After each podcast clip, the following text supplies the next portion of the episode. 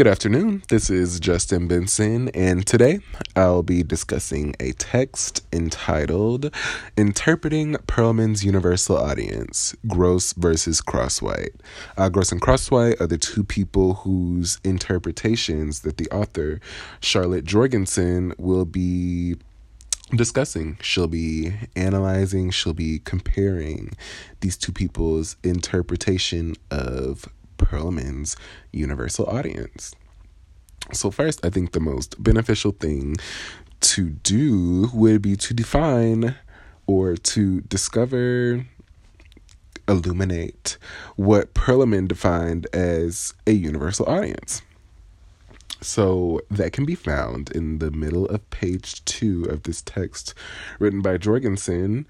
Um, and it reads The universal audience refers to, quote, argumentation that presumes to gain the adherence of every rational being, end quote. Pretty simple, right? Um, just for contrast, I'm going to read what uh, a particular audience is defined as. Um, so, a particular audience consists of a group of addressees who share a certain feature, a segment, a forum of experts, members of a political party, a group of youngsters.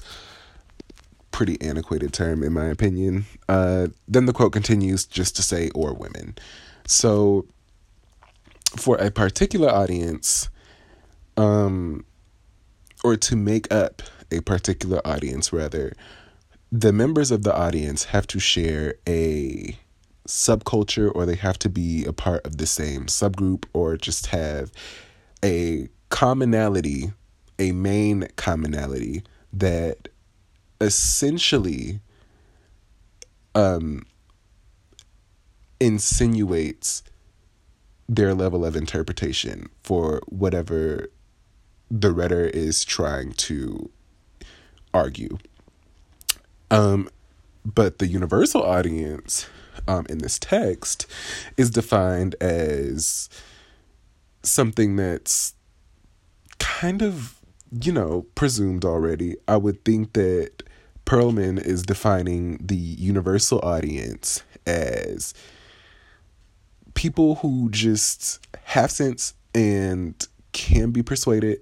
I would uh, venture to say a universal audience um, perhaps can be defined as um, a group of people living in the same community. They don't share like the same subculture, same like demographic, no anything. They just happen to live in the same area. So when argument is presented to these two groups respectfully, the response is different. And I feel that that is where Crosswhite and Gross differ um, in their interpretations of this argument.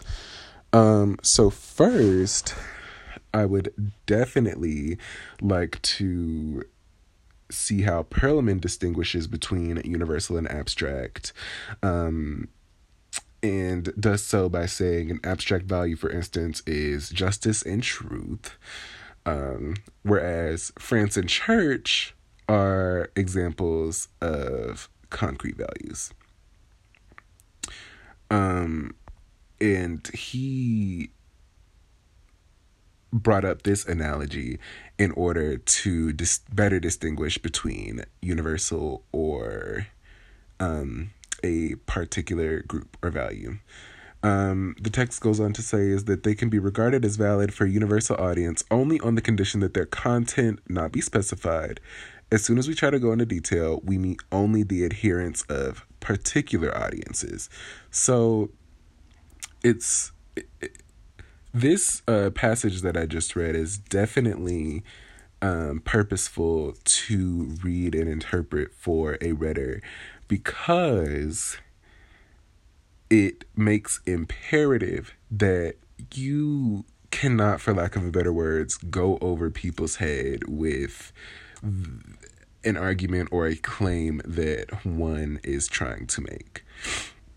And I feel like that's the difference between um, Gross and Crosswhite because I understand that Gross's uh, claim